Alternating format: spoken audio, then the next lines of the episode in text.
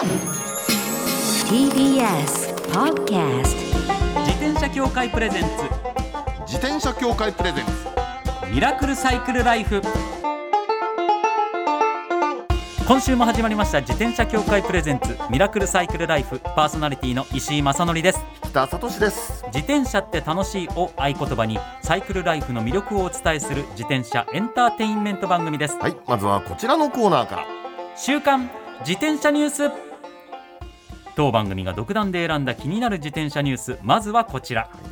レインボーブリッジを走ろう。走りましょう。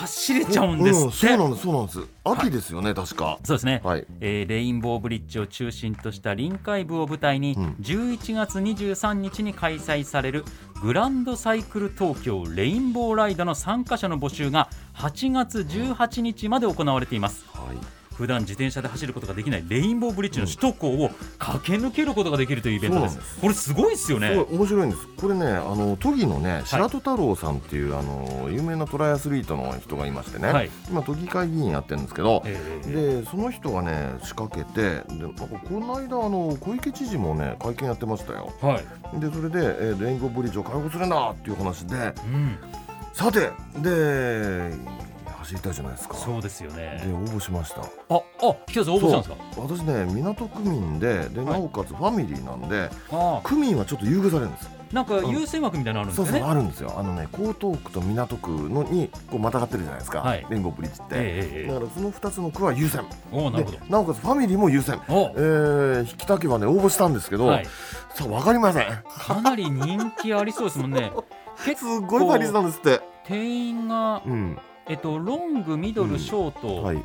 で、えーこれはレインボーブリッジ通らないですけど海の森エンジョイという、はいはいはい。えーコース設定されてまして、でロング500名ミドル800名ショート1000名エンジョイが1000名ってことなんで、どうなるどうですかね、ね。えー。でもまだ間に合いますね。うん。まだ間に合います。あの応募どうぞっていうはい感じで、ぜひぜひ。もしロングといっても29キロですから、そうですはい、で結構ちゃんとホームページの方に細かく、ロングはこういった経験が自転車である人がおすすめで推奨ですよみたいなのも全部書いてあるんで、うん。自分に適したところに応募することもちゃんと可能になってます。ん。で、そこら辺親切になっております、で小池都知事こう言ってるんですって、うん。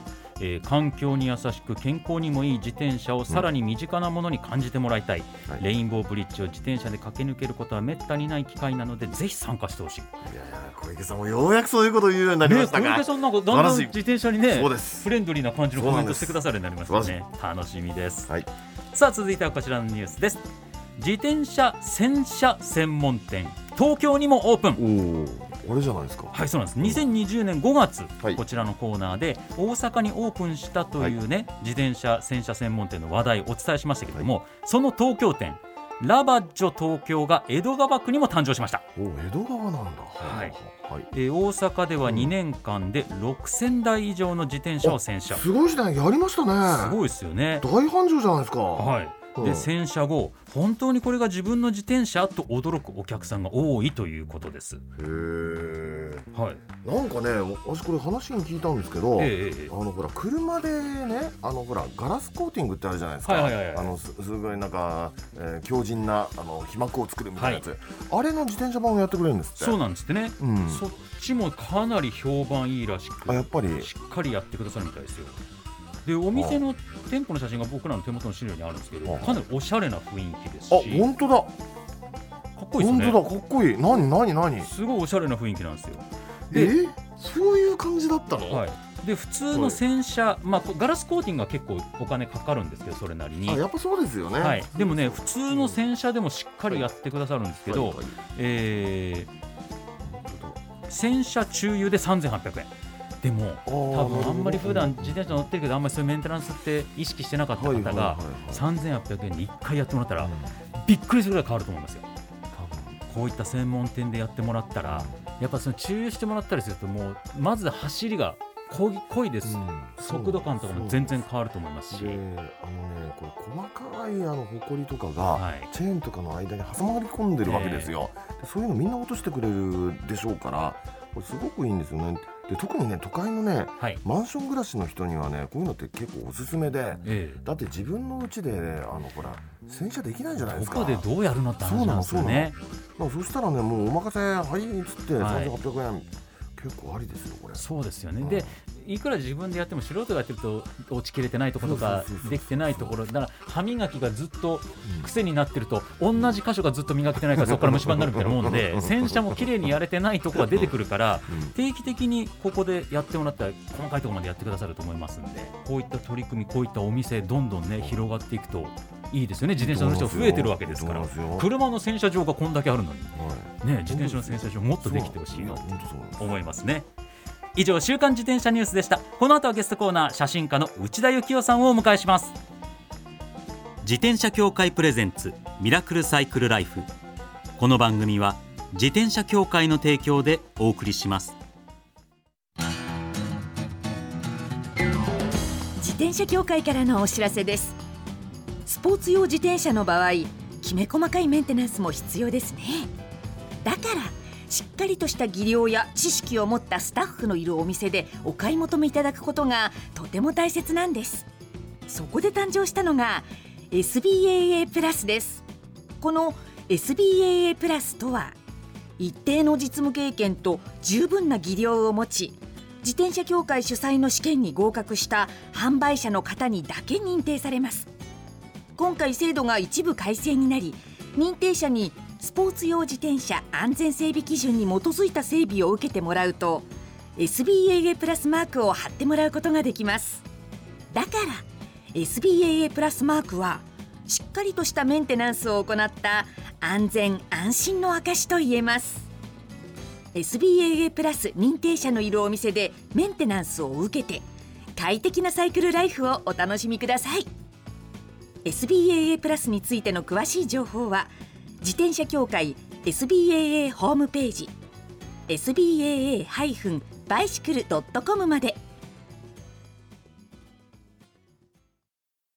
さあゲストコーナーです。写真家の内田幸雄さんです。よろしくお願いします。あよろしくお願いします。お願いします。いやもう内田さんは僕、はい仲良くさせてもらってるっていうかお世話になってるというか、いや僕の方が仲良くさせていただいてる。そうなんですよ私は初めましてあ初めましてめましてもうすごい写真家さんで、はい。普通じゃつながれないんですよ。はい。なんですけど間にまあ言っちゃっていいんですけど富士フイルムの方で知り合いがいて共通の友人ではでそこでよく集まってるうちにそのメンバーで写真展やったぐらいですよあ、ね。そう。ですね。写あれ？真。あれですか？あのミッドタウンのあ、そうです。あああの時のメンバーに一応僕も写真家代表として僕は入っていて、石井さんはそうですか別物の代表として。あなるあなるほどなるほどそうなんですよ自転車にまつわる写真展をやらせていただいて、あれ行きましたよあれあ、本当ですか？あ、申し訳ないです。ありがとうございますや。あの記憶にないかもしれないですけど、はい花のモノクロの写真撮ってたのが僕です。あそうですかねすみませんね。一番印象が薄いかもしれないです。いやいやいやそれぞれのアクロスという展示で、はいあのフィルムで富士フイルムは昔から出してるアクロスっていうフィルムがあるんですよね。うんでデジタルの富士フイルムのカメラにもアクロスっていうモノクロモードがあるんですよ。でその、あそういう意味か。はい。ではいはいフィルムのアクロスをすごく再現してて、うん。どの写真7人の写真家がうん。合同で出してるんですけどみんなフフィルムで撮った写真とデジタルで撮った写真混ぜこぜにしてうん。展示してて、でしかも正解書いてないんですよ、はい。で見た人が判断するしかない。か。はい、ら、わでかります？みたい私なは絶対にわからないなそれ。いやでもあの結構マニアの人に限って俺は絶対わかるとか言うんですけど大体違う方を指して やっぱ見たらわかるんですよって言うけどそっちじゃないよっていう。でも本当ちょっと前までは、正直やっぱモノクロは特にデジタルと、あのフィルムではやっぱ質感とかかなり変わっちゃうって言われてたんですけど。ありましたよね、はい。なんかもう細部があのほら引き伸ばした時に違うみたいなあねそうですね話がね。でもそのあたりやっぱ富士フイルムさんやっぱフィルムメーカーなんでうん。そこはしっかりと作ってらしてどれだけこう違いがなく見えるかっていうのを試してみようっていう展示でご一緒してるんですよ。なるほど。まあ、仕上がってきたのを見て僕も分かんなかったぐらい。で そうですか。自分でも分かんないっていう感じでしたよ。なるほど。はい。さあ私の方から内田さんのプロフィールご紹介させていただきたいと思います。内田幸雄さんは1966年新潟県佐渡市のお生まれ。公務員を経て写真家になられます。おやそうなんですか。あそうです。はい。えー映画や文学音楽から強い影響を受け市政の人々や海外の都市スナップなどが高く評価されています。またカメラ雑誌や新聞への寄稿もされています。いやもううん。とにかくそのカメラ雑誌とか、はい。そういったのも含めてそのカメラとかに道具に関するうん。ことの造詣の深さがすごいんですよ。そうですね。なんか調べたら、はい、あのググってみましてね。あ本当ですか？恥ずかしい。ライ Leica Rolling Stones っていう。ああそうです。ライカは like とライカがかけて。はい。はい。ですよね。はい。カメラのライカというカメラがありますけれども、ライ今日お持ち、まあ、今ライカの血を引いてるって言われてますけどど、長くフィルムの時はライカを使っていて、多分ですけど僕日本でライカの写真家っていうイメージ圧倒的に強いと思うんですけど、うんデジタルになった時に今度デジタルとして使えるカメラを探していて、はい。それでこのカメラ使うようになりましたね。それが富士フィルムのそれなんですね、はい。こ X100F ですかね。100それあさすがわかりますね、れうん。これ一応5世代あるんですけどはいはい4世代目で、今見てすぐわかるっていうところさすが石井さん。ラジオではさっぱりわからないそうですねともう。思いますがでもなんかあれですよね、えー、とクラシックな感じで、そうですね、うんかっこいいっていうの。が昔のカメラみたいですね。もう本当に今からもうあ僕マーティー君みたいな感じでもし60年代ぐらいに戻ったら、うん。あのカメラとして通用する形のデザインですね本当に。それでデジタルなんですよ。これはあのプロの写真家さんでファンの多いカメラですもんね。それごめんなさい今やっと分かったマーティー君ってのはあマーティーバックフライですね。あそうです。バックバック・トフューチャーの。最近ちょっとリニュー 4K になって見直したんで、あそうですか。またそこは面白いな。私もねあれ大好きで。でも特に1は最高ですよね。最高。1は最高です。あれ今でも覚えてますけど1985年じゃないですか。85年から55年。でそう。で同じ年でしょ？あそうです。同じです。1966年生まれ。大学に入学した時の年なんですよ。ああなるほど。でお二人？え北さんと同同いじ年年。はい。66年生まれ。あ今日これそっかそっかフルフィルムではい。おわと思ったんですけど。ねで大学1年生の、えー時にあのロードショーがかかった、あえー、でも2回見に行きました。よあれーあまりに。だからだから僕そのいつまで自分がもしマーティー君ではい。何年に今行くとしたらって毎回思ってて、うんこの靴当時はまだないなとかあれマーテ君ってナイキ履いていくんですけど昔まだナイキなかったんでコンバスに履き替えるんですよね。だ僕カメラ持ってってうん。これ持ってったら英雄になれるかなと思うけどバッテリーなくなったら何もできないなとか。そうですよね。それに大体それを読み込むコンピューターがないじゃないですか。ギリフに戦う終わりだなっていう。いやいや。いやだから本当にはい。そのものに対する愛情が深い方で、はい。内田さんはそのカメラにしても、やっぱクラシカルなものがお好きで時計にしても眼鏡にしても、はい。今日着てる服お洋服にしても、やっぱクラシックなものがお好きでいらっしゃるんですけど、はい。い、や自転車も。自転車も。そうなんです。サイクリストでいらっしゃるんですけど内田さんも、はい。ぬ今乗られてるの何でしたっけ、まあ、あのラレーとあと70年代のイタリアのまあこれ個人輸入したヴィンテージのそれどっちも黒森で。あらまあと、まあ、KHS 折りたたみなんですけども、うん。ビニベルとして乗ってる感じの KHS とあはい。あとまあ輪行用にカーボンのロードを1台持ってますけああどなるほもどなるほ基本ちょっとクラシカルな形のものが好きなんでやっぱ黒森が一番好きですね。どはあ。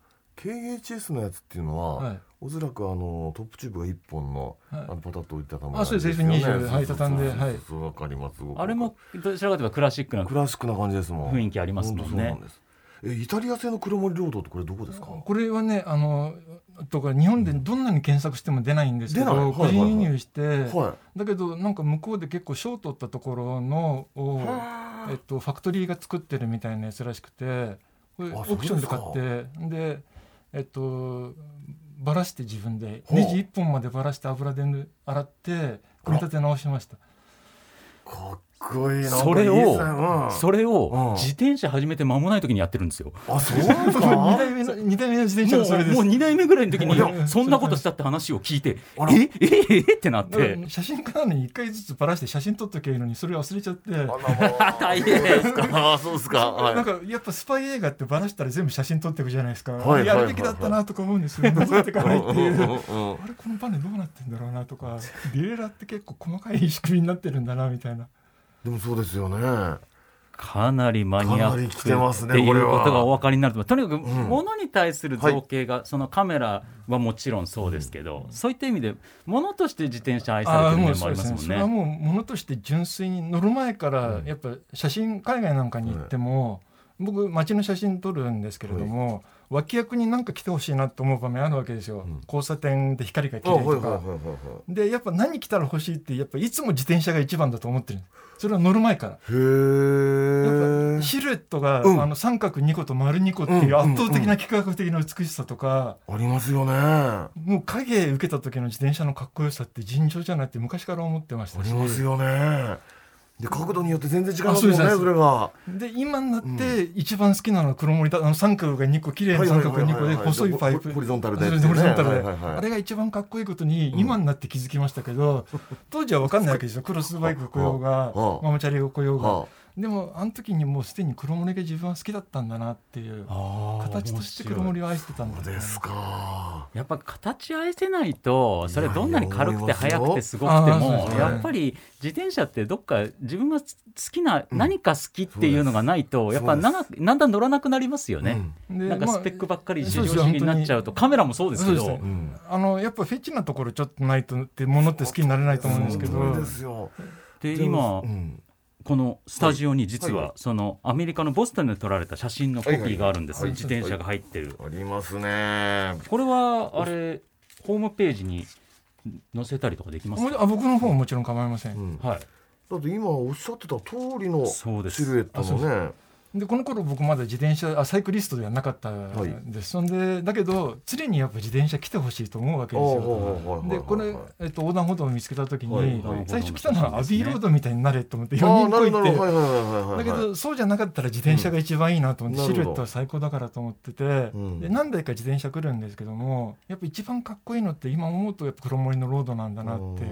これは本当に光がちょうどねこれマウンテンバイクですもんね。マウンテンバイクですよね、うん。なんか綺麗な三角形で丸が2個っていう、はい。それで影が綺麗に出てる素敵な写真ですよ。あのね。番組ホームページご覧いただけるとこの写真見ることができますのででリスナーの皆さんもぜひチェック今してください。思うと自転車入れるのが好きなのって自転車ってどっから来たっていう物語の流れとかこの後どっかに行くっていう、物語が入るじゃないですか、はいはいはいはい。だから自転車ほどその物語が入るものってないなと思ってるっていうか、ありますよね。はい、この人はどっかから来てどっかに行くんだなっていう、前前後のストーリーみたいなね。あそそうそうそうそう。一瞬を切り取るっていうけどむしろ凝縮したいっていうのがあるんでうんこの人の一日が中に入ってくれるみたいな。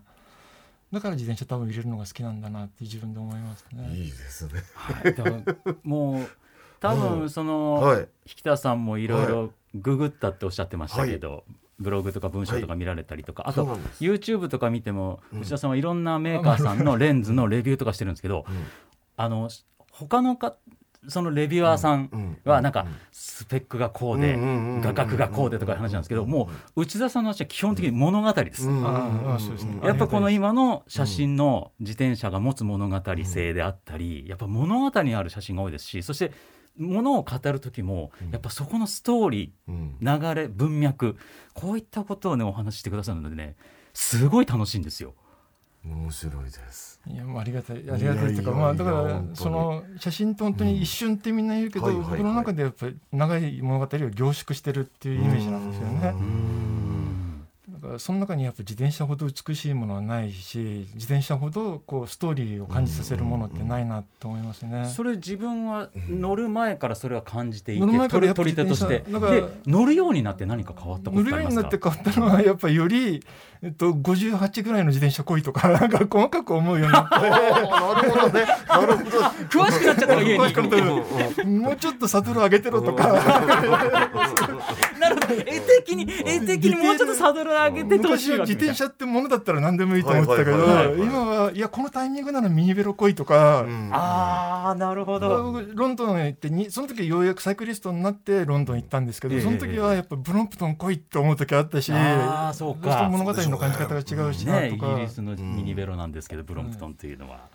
いやそうですよね。そうかそれ逆にこだわりが強くなっちゃあそうです。ね余計なことにこだわるようになって。でもあれどうですか？こうこの今の写真はあのシルエットじゃないですか。シルエットですね。シルエットだとあの表情が出ないでしょ。はい。で表情がないんだけどあのほらえっと、よくあるレースの写真って、はい。その表情がもう苦しそうな表情がそうですね。語るみたいなのあるじゃないですか、はいああいうのを撮ってみようとかそういうのはうんないですか？まあえっと、だから僕その人自体に興味があるっていうよりも、その人を使って人とイメージを共有したいっていう感じがあるんですよ。ほうほうほうだからそれがかっこいい人かかっこよくないか例えば、うん。えっと男の人か女の人かってことは実はそんな大事じゃなくて僕の中で,、うんうんうん。でシルエットだったらみんなで共感できるっていうなかるほどな。だから、えっと、誰かって感じられないぐらいの感じで写ってる方が好きっていう部分ありますね。はあだからえっと、キャノンデールの高い自転車だとかって言うんじゃなくてうん黒森っぽいっていうか古っぽい自転車に乗ってるこだわりの人なんだなぐらいの感じで写ってほしいっていう感じですね。なるほはい。明確な答えが出ましたよ。いいですね。北さんのご質問に対して。いや私ねそっちの方が好き。あそうですか？ーありがとうございます。僕そのもともと自転車好きになったのも、はい。そのえっとまあ本当に恋に落ちたっていう感じで自転車乗ろうと思ったっていうか。フォーリンラブウィズバイクですか？僕、まあ、仕事で海外撮影行ったりすることまあまああって、で今思えばだけどもう素晴らしいところ自転車サイクリストにとってロンドンとかアムステルダムとか、うんうんあとデンマークとか、あもう坂がなくてめちゃめちゃ乗ってるところはいはいはい。行く行ってたんですけど、もうサンフランシスコにたまたま行った時に、え夕方くらいだと思うんですけどバレンシアってすごい素敵な通りがあって向こうからこうロード、今思えばロードなんですけどロード乗ってきた男の子がさーっと走ってきて、うん。パッと降りてサイクルラックに自転車をチャッてかけてコーヒー飲みに入るわけですよ。で僕当時何にも知らないからうん。その自転車が何ていう名前なのかもわからないし、うん。あの自転車かけたあの棚も何ていうものかわからない、うん。だけどその文化っていうかあのさーっと来て何かに自転車を乗せてさっとカフェに入っていく感じにもう恋に落ちたっていうか俺もあれやりたいと思ってでもいろんなこと検索してはい。なんか細い自転車黒いとかいろいろ検索してグーグルググる言い。ましたね情報もないわけです細い自転車。今思えば写真撮っときゃよかったのに、でもなあ彼が乗せた自転車なんだろうと思うんですけど、はいはい。なんかそのシルエットがかっこよかったなっていうのとさーっと来てその棚のところにチャッてお尻のとこかけた感じとかそのスタンドがないなことっていうそうですかね。その感じに恋に落ちましたね。もうああれ買おうと思って。いやその場面がサンフランシスコっていうのもすごいですね。あだサンフランシスコってはい。自転車業界の中ではかなり特殊な街でね、あそうなんですか。あそこって坂多いじゃないですか。めちゃくちゃ多ね。めちゃくちゃ多くて、はい。ほとんどね登れない坂がいっぱいあるんですよ、はい。であケーブルカーでもねあの引っ張引っ張られるバスなんかで行くんだけどそのバスにラックがあるんですよねあそうです。あ自転車のそよくそう。でそれでねだから自転車が坂が盛んなの。自転車は盛んで坂が多くてすごくきつい、なんだこの街はと。でそこからねいろんな場合自転車関係のね、はい。イベントが育ったりしたんであやっすよぱそうなんですか？そうなんです。そこから始まってね、どんどんお詳しくなられてなんですけども、はい。だいぶいや。時間が過ぎてしまっていて、申し訳ない。ちょっともう来週もぜひぜひお話聞かせてください。よろしくお願いします。よろしくお願いいたします。ということで今週のゲストは写真家の内田幸雄さんでした。ありがとうございました。ありがとう。ございました最後のコーナーはサイクル大辞典。一つの項目をきっかけに自転車トーク。さまざまな角度からサイクルライフの魅力を発信します。今回のテーマは真似したくない。真似してほしくない。残念なサイクリスト。というテーマです。残念な動物が受けてるみたいですからね。そこですかね。でもいっぱいありすぎなんですよね残念、まあそうっすうねんだってねあのほらスマホ自転車とかね、はい逆走だとか信号無視だとかもう当たり前に嫌じゃないですか。嫌ですねでもねその中でもはい。スペシャルな真似したくない自転車っていて。ああなんでしょう。でねあのね最近ねこれね連続してみたのがはい。歩道を走ってるんですけど犬の散歩やってるんですよ。あー怖い。怖いでしょ？でしかもねあのほらリードっていうのかな？あの首についてる、はい。あの縄みたいなやつ。あね。ね。あれがビュンビュン伸びるのね。あなんか今のやつってなんかワンちゃんが急に動き出しても大丈夫なのにビューギューってこう伸びたり縮んだりするタイプありますよね。そうそうそうでそれでね狭い歩道でこうこういてでそれでねあのまあ歩道取らなきゃいいんですよ私も私だって、はい。でなんだけどそこはね子供が一緒にいたもんでええ。子供の自転車でこう行ってたわけですあよー小学校3年生、そうするとね抜こうとするじゃないですか、はい。抜こうとするにもねそのリードがね当たってね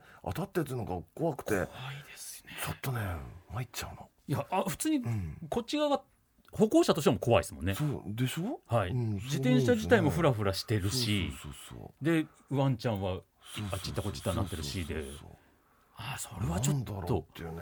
確かにちょっと見かけたことあるかも。ありますでしょ？いや怖いですね。あれねでそれで自転車に乗ってそもそもじくあの犬の散歩って、はい。ワンちゃんにとってもあんまり嬉しくないんじゃないかっていう気もするんですよね,、まあどうなんですかね。ねわかりませんけれど。で僕の場合、うん。それ見たのが、うん。あの住宅街のはい。車道細い細めの車道ってあるじゃないですか、うんはいはい。一応対面通っていいんだけど、うん。うん。おちょっと君の車だはいはいはいはいはい。とあのこうちょっと止まってやり過ごし合わなきゃいけない住宅街のわかります。車道。ありますねそこでやられるとうん。僕は車道の左側走ってるんだけど、結構そういうとこって歩行者ですらなんか車あんま来ないからって真ん中歩いたりしてる人いるじゃないですか。ううんそういうのありますね。あのパターンでうん。自転車でワンちゃん連れてるんでもうほぼほぼ その車車が通る、うん独占でし独占状態してもう前行けないんですよ、うん。であ今ワンちゃんこっちが行ったらいけるかなと思ったら急にワンちゃんこっち来るしみたいな。なんかあれ怖くて困るってなったことは経験としてありますね。だからやっぱ僕らここで前から話してますけど、はい。自転車っていうのはあくまで命を預けるものなんだと。それにペット連れてるってペットの命にもかかってくることだから、ここは本当にやめていただきたいっていうのは思いますね。そうそうそう。これは絶対もう残念どころの騒ぎじゃない サイクリストって感じですよね。でもだからそういう意味で言うとそれをうん怖いのがやっちゃいけないってことを知ってない無自覚でやってるってことが一番怖いじゃないですか。うん。そういう人は多いんですよね。そうなんですよ。これ悪気があってやってる人悪いなと思いながらやってるうんのもいけないんですけどでもそれ別に自転車いいじゃん。だって車通ってないんだから信号無視したってそこ別だとちゃんと左右確認したもんとかっていう人とかいるもん。あとね。子供連れながら思いっきり車道右側通行してるうん子供うんお子さんのちっちゃい自転車とともにうん。思いっきり右側通行してるそれは多いねお父さん。んだからそれはお父さんが知らないわけですよだかはいらやっぱり無自覚が一番怖くて。怖いんですから教育しないとねだからそれはやっぱり僕らはここでやっぱ何度も訴えかけていかなきゃいけないことだなっていうのは改めて感じますね。本当に思います。以上サイクル大辞典でした。自転車協会からのお知らせです。街ではライト自体がついていない自転車やブレーキをかけてもちゃんと止まらない自転車を多く見かけます。これって安全面から考えるととても怖いですよね。そこでみんなが安全な自転車に乗れるよう自転車協会では自転車安全基準を定めました。そしてその基準に適合した自転車にだけ貼られるのが BAA マークなんです。自転車活用推進法のベースになっている交通政策基本計画では BAA マーク自転車の普及を推進することも謳われています。つまり BAA マークは国も認めた自転車の安全安心の目印ということですね。自転車をお買い求めの際は BAA マークが貼ってあるかぜひチェックしてみてください。BAA マーク自転車で交通ルールを守って安全安心なサイクルライフを。BAA マークについての詳しい情報は自転車協会 BAA のウェブサイトまで。ミラクルサイクルライフそろそろお別れのお時間です。内田さん面白いですね。いや内田さんってね本当ねうん 博学でいらっしゃるから、はいはいはい。もうなんかいろんな言葉がう溢れるように出てくる感じの方なんですよね。ねえ。でなんかうん。すごいこのカメラにしても自転車にしても物に対する愛情があるから、はいはい。溢れ出る愛情から出る言葉って感じで熱量がすごいんですよね。うん愛情とこだわりみたいなね、はい。もうコピーライティングみたいな感じになっちそうゃいますもんね。なんですよ。ちょっとでも、うん。結構なんか被写体としての自転車の話が今週多かはいったんで、うでしたそうでした。来週はちょっとね内田さん自身のサイクルライフについてもいろいろお話を伺ってまいりたいと思います。番組ではマイ自転車ニュースサイクリストあるある自転車脳内 BGM 募集中です。忘れられない愛車の思い出も大歓迎。採用の方には番組オリジナルステッカーを差し上げます。メールアドレスはすべて小文字でサイクル -r アットマーク tbs.co.jp までお待ちしております。お待ちしてます。それではまた来週お会いしましょう。お相手は石井正則と北里志でした。自転車協会プレゼンツミラクルサイクルライフこの番組は自転車協会の提供でお送りしました。